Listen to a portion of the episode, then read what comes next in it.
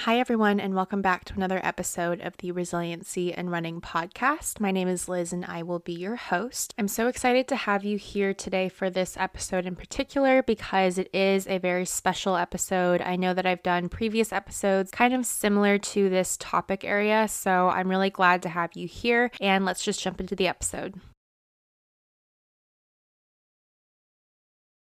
I first just wanted to start out by acknowledging the fact that there is a good chance that I'm probably speaking to a fellow survivor. By this, I mean that you have probably, in some instance, experienced some sort of sexual assault or violence. And I just want to say that no matter what your story is and what your circumstances are, I believe you, I hear you, and I'm here to stand with you today. And if you don't consider yourself to be a fellow survivor, there is probably a good chance that you know of someone, whether it's your mom, your sister, a friend that has experienced some sort of sexual assault experience. And I speak to you like this because of these staggering statistics. According to CDC, one in three women have or will experience sexual violence involving physical contact in her lifetime. For men, it's one in four. Nearly one in five women have experienced completed or attempted rape in her lifetime, and one in three women will experience it for the first time between 11 to 17 years old. I was just 19 years old when I was sexually assaulted. Five years later, I have kind of come to this knowing and knowledge, and I think that I come to understand and better understand my experience a little better each year on this specific day. And I don't like to call it an anniversary because the word anniversary to me means something that's celebratory, something that is happy, and, you know, is the complete opposite of traumatic and depressing, like sexual assault. I think I know so many women, and some of those women may be listening to this episode that have experienced sexual assault and haven't had the same justice that I have had the fortunate experience of having. And if you haven't listened to my previous episode called Running from Trauma, I kind of go a lot more in depth into my personal story around sexual assault. I'll kind of touch on it in this episode, but I won't go too deep into it. So make sure to go and check out that episode if you're interested in listening to that. That episode, particularly, is also like one of my most listened to episodes, which genuinely just means the world to me. And I still remember when I released that episode and how hard it was to release because I wasn't completely sure I was ready to put that out there. But I just, I got such positive feedback from so many women and men. And I just think that this is a universal, it's almost universal that I think that a lot of people can unfortunately relate to this topic. So I kind of wanted to start by reflecting on each year since the sexual assault. So, the way that I want to go about this is kind of reverting back to old Instagram posts and social media posts that I've made. But if you are unaware, um,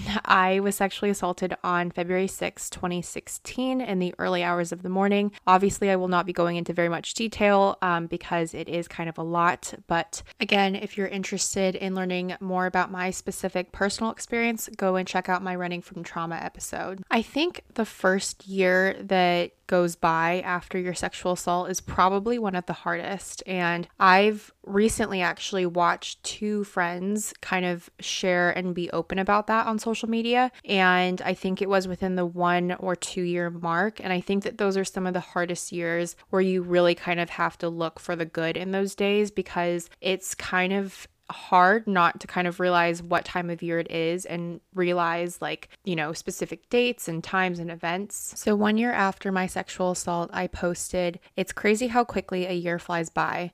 This time of the year has become particularly hard because of the traumatic events that occurred exactly a year ago today. I'm happy to say that I have been making positive moves in my life in regards to my sexual assault. I ended up finding out that my testimony was one of the best that the Title IX panel had heard, and for that reason, I won my hearing. I think some of my initial just thoughts around kind of looking at this caption again um, years later is that A, anyone could have looked at this caption and thought, wow, she is making moves. She's making really positive change in her life. But I, and I will go into this a bit more later, I was probably the most mentally unstable that I had been for like a full year from 2016 to 2017. And I'm not putting that lightly. It was one of the hardest things that I've struggled through. And it was like a daily basis sort of thing where I was, at some points, I would be frightened for my life. And at other points, I would be okay to the point where I could get myself to class. I think something that's really important for me to note here as well is that it's totally okay for you not to be okay. And I think even, you know, in 2018, 2019, 2020, even this year, it hits you in different ways, in different waves of emotions.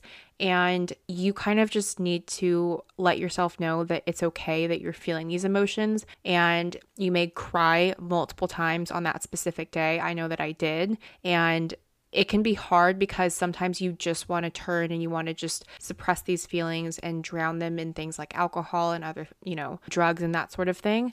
But I would really push you to try and face these emotions and face these feelings head on because the more that you work towards processing this trauma, I'm not going to tell you that it just gets better overnight, but it does help the healing process for sure. Next, in 2018, I posted, Two years ago today, I was sexually assaulted. Everything that I had ever known of myself was totally and absolutely ripped from me. I lacked motivation to do well in school and don't remember a single night that wasn't spent crying. Though I have the privilege to say that I won my Title IX case, I spent the entire next year living every day in fear of this man. I even feared the month of February, despite the fact that my birthday falls within the same month. But today, I got the opportunity to speak at a panel on how I obtained my internship experiences and the plans that I solidly do have after I graduate. I got to inspire and connect with students that were in my exact place two years ago. This day will never not hold meaning, but today I was finally able to look at this day in a brighter light and reflect more on the strength I've obtained in overcoming this hardship rather than all the pain it brought me. Whew, wow. So, while I'm sharing these with you, I want you to know that I'm not just reading these verbatim. This is kind of actually an idea that I had on the spot before recording this. So, a lot of what I'm reading, I'm reading for the first time, you know, five years later. Well, this would be three years later, but this is emotional. And this is, I remember this specifically. So, this was my last year of college. And I, if you didn't know, I graduated with public health from the University of Washington. And I essentially got asked to go and speak on a panel to a lot of, you know, first year, second year students. And I was kind of coming to speak about my internship experiences that I had gained, as well as my educational experiences. And it was easily one of the most humbling experiences that I've had just because I sat there looking at students that were in my place just a few years ago and to be able to even sit there and tell them that I had plans post grad was something that I don't think I had envisioned when I had first experienced my sexual assault in 2016. Come 2019 was actually the first year that I chose not to be vocal about my sexual assault on social media. And this was mostly because I was in the midst of my graduate program in London. So I think I was kind of still getting to know people. I mean, the closer friends that I had made, I had definitely told about it, and obviously friends from back home knew about it. But in hindsight, I was kind of just not as, I was not wanting to put myself out there as much, which is okay. And I think that some years and some days, you just won't really feel like wanting to focus on that very much. And I think I was kind of going through a lot too, just in that process of going through a master's program in a new city and a new country and all that jazz. And so even though I wasn't vocal about it, it didn't mean that that day was not particularly any more important to me. Come 2020, I actually did choose to post about it, and this was mostly because I had experienced something at work that was kind of odd, and um, I'll I'll explain. But essentially, I was leaving the company that I was at because my student visa was expiring, and there was a man that was about 20, 30 years older than me that decided to write me like a five page email,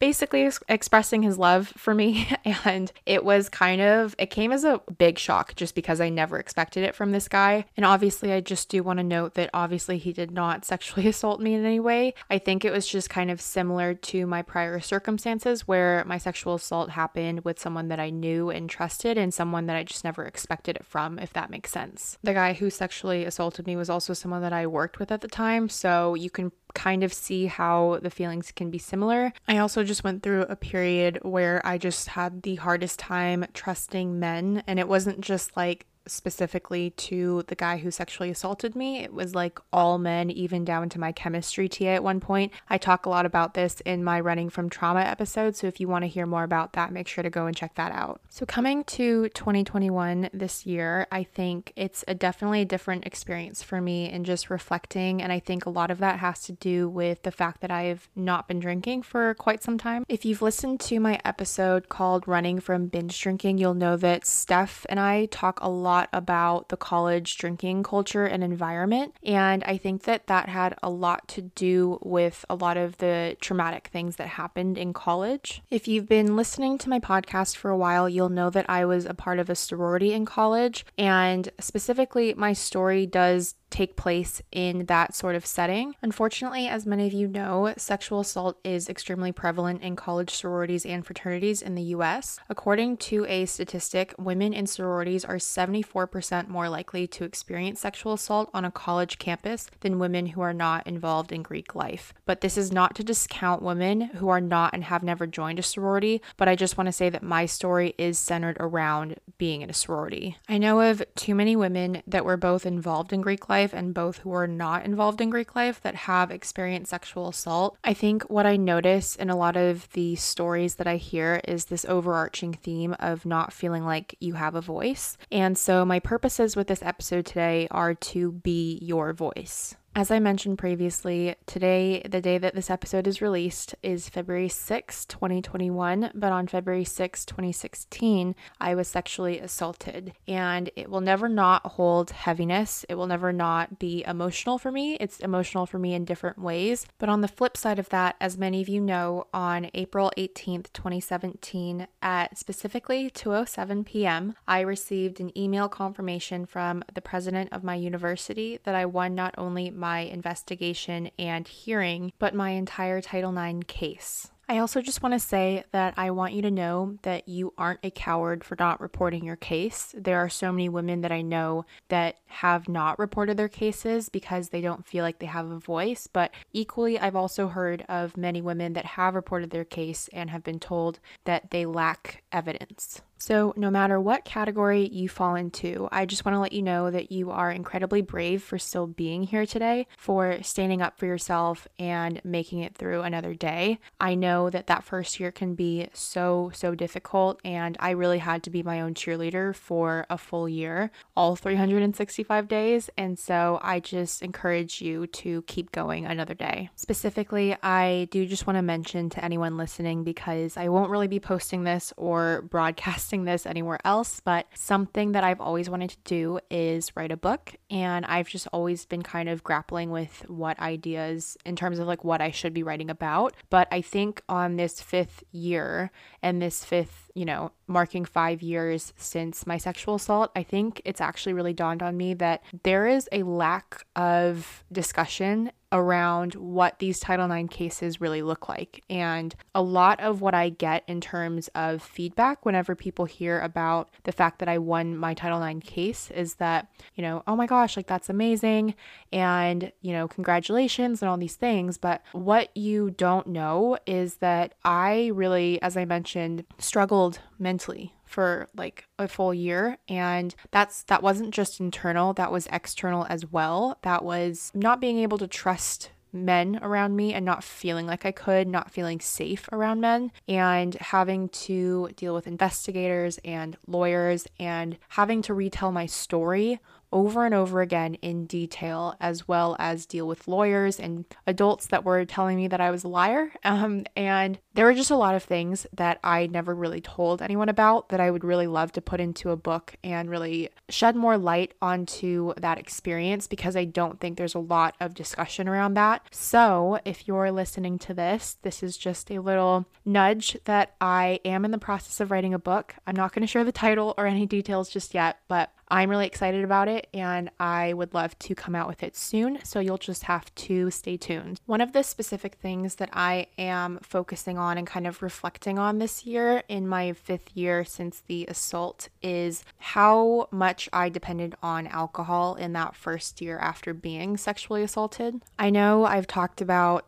my lack of drinking in the past year and just trying to be sober for the most part. But I think that in this sobriety journey, I have really, a lot of memories have really been coming back to me and things that I think I really used alcohol to suppress, specifically from my sexual assault experience and kind of the PTSD and everything that kind of happened after. I think something worth mentioning as well is that not only was I heavily drinking in that first year after the sexual assault, but I kind of the those different years in 2019, 2018, I really did kind of sometimes revert to alcohol on this specific day to kind of forget about the memory and kind of avoid the emotions that come with this day and the heaviness that does come with February 6th for me. What I'm about to share is something that I have really pushed quite far down into my memory, so much so that it quite literally came back to me a few nights ago at two or three in the morning. And you know, that metaphor of someone pushing a ball into like a body of water and you keep pushing it, but eventually it will come back and smack you in the face even harder than you were pushing it down. That was me just a few nights ago. And I think what's most alarming about this is the fact that it didn't serve as a red flag event for me and it didn't make me want to stop drinking drinking. If anything, I think it actually promoted me into more drinking just because I felt so ashamed of myself that I just wanted to continue to drink the sorrows away. I do almost just want to put a trigger warning in place here just because this is quite heavy stuff. And I also want to say an apology to my parents that are about to listen to this because I know that they listen to every episode. So, this happened sometime in my junior year. So, the year that I did make the report for my Title IX case. I think I was really just dealing with a lot in terms of school, in addition to the case and work, and my mental health again was just at an all time low. I was having insomnia some nights, and I had like the same reoccurring nightmare that this guy was outside my window with a gun. Like it was really, really bad, and I was really struggling. My roommate at the time was not someone that I had previously known, so she was kind of just someone that I met off of a Facebook page for my university, and she was a nice person person. She was fine, but she really liked to promote my drinking as well, which is also fine because obviously I never communicated to her or really had any knowledge at the time that my drinking was a problem. There was a particular night that we went out to this house party and we were going because she wanted to see this guy that she was seeing and he was going to be there. And I was kind of just tagging along because I knew that there'd be alcohol. So I was obviously keen to go. One of the Snapchat memories that I have from that night is my my fifth of New Amsterdam and it being half drinking, half an hour into being at the party. At the time, I and those around me obviously found it funny and hilarious, but it was actually not very funny because I kept drinking and I continued to drink throughout the night, so much so that I did not remember the walk home. I don't remember how we got home. My roommate let me know that we basically walked home together, her and this guy, and me kind of lagging behind. And this discussion was also had after the fact that I woke up the next day and woke up next to a pile of my own vomit. I think this was such a scary thing to wake up to. And I know that my voice sounds chipper and this is just my typical voice, but this by no means is a lighthearted and fun thing for me to talk about. I think one of the worst parts about that night is that my roommate had basically kind of made a joke that when we got home, essentially, they kind of went into their own bedroom, but at one point they kind of just came to check on me to quote unquote make sure I was breathing. The I can't really even put it into words, but just the idea that I don't remember vomiting while, while I was sleeping. And thank God and thank the Lord that I sleep on my side. That was a very scary thing to wake up to. In the last part of this episode, I'd really like to touch on kind of what I've personally learned on the correlation between alcohol and trauma. This may or may not be something that you know about, but it was not something that I knew about, at least not in the last year, just because,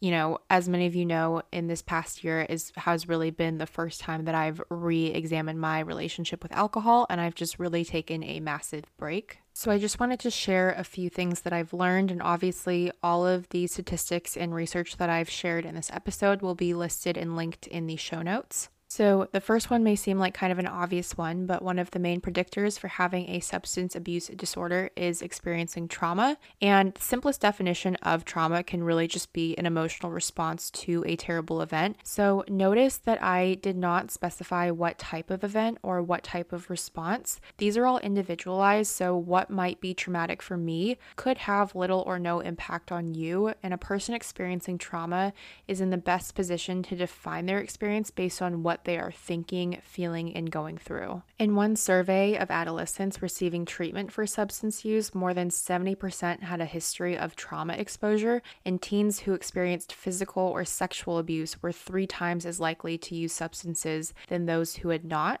59% of young people with post traumatic stress disorder develop substance use disorders, and people who experience trauma and PTSD often turn to alcohol and other substances to manage the intense flood of emotions and traumatic reminders. They may also try and use it to numb themselves. Drugs and alcohol may initially dull the effects of trauma and help manage associated distress, but a dangerous cycle may begin. After a traumatic event, a person may drink to deal with anxiety, depression, and irritability. Typically, alcohol initially seems to relieve these symptoms, but when we experience a traumatic event, the brain releases endorphins that help numb the physical and emotional pain of the event, and this is our body naturally helping us cope. So it's important important to note here that drinking is generally not the problem. It is usually a symptom of another problem. Often the problem is trauma, and in such cases, drinking is not generally about having fun, it's really about managing the pain of what you're dealing with. So, I really just want to end this episode by saying, as someone who is a sexual assault survivor and also someone who was heavily dependent on alcohol for a few years of her life, I just really urge you to A, seek professional help if you are also a fellow survivor in struggling.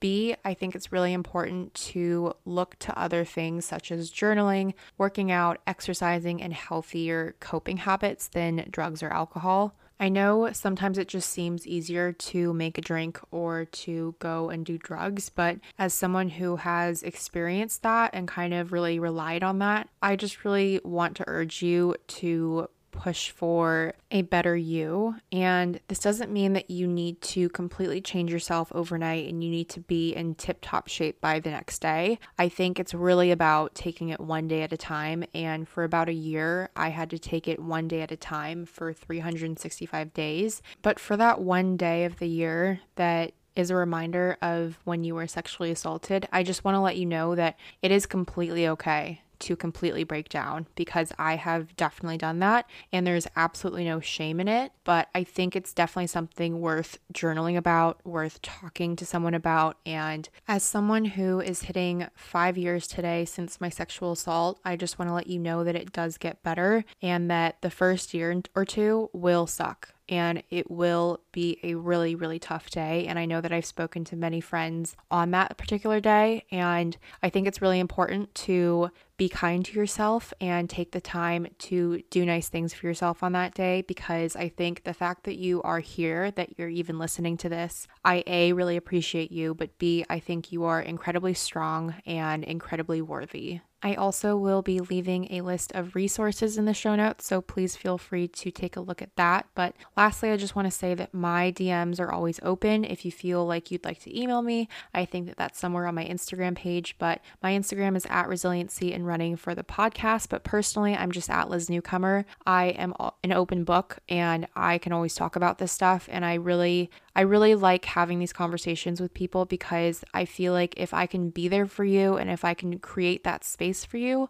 I would a thousand percent love to do that for you. And if you want to feel just a little bit stronger today and a little bit inspired, I urge you to go and listen to the song called Rise Up. It's by Andra Day, and it was actually the song that was playing in my headphones when I got that email that I won my case. And I actually have a whole playlist dedicated to feeling stronger in sexual assault that I will also have linked in the show notes.